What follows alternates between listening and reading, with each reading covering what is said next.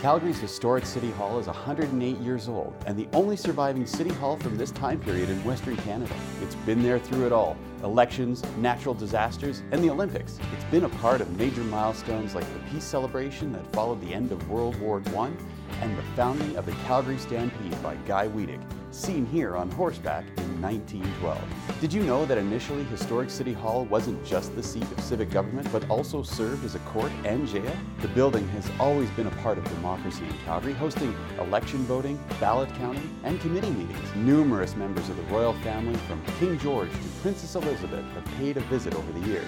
These stories and more are now shared at Historic City Hall. So the next time you're at the municipal complex, take some time to walk around the building and see some of the photos that show how Historic City Hall has been part of the changing fabric of Calgary.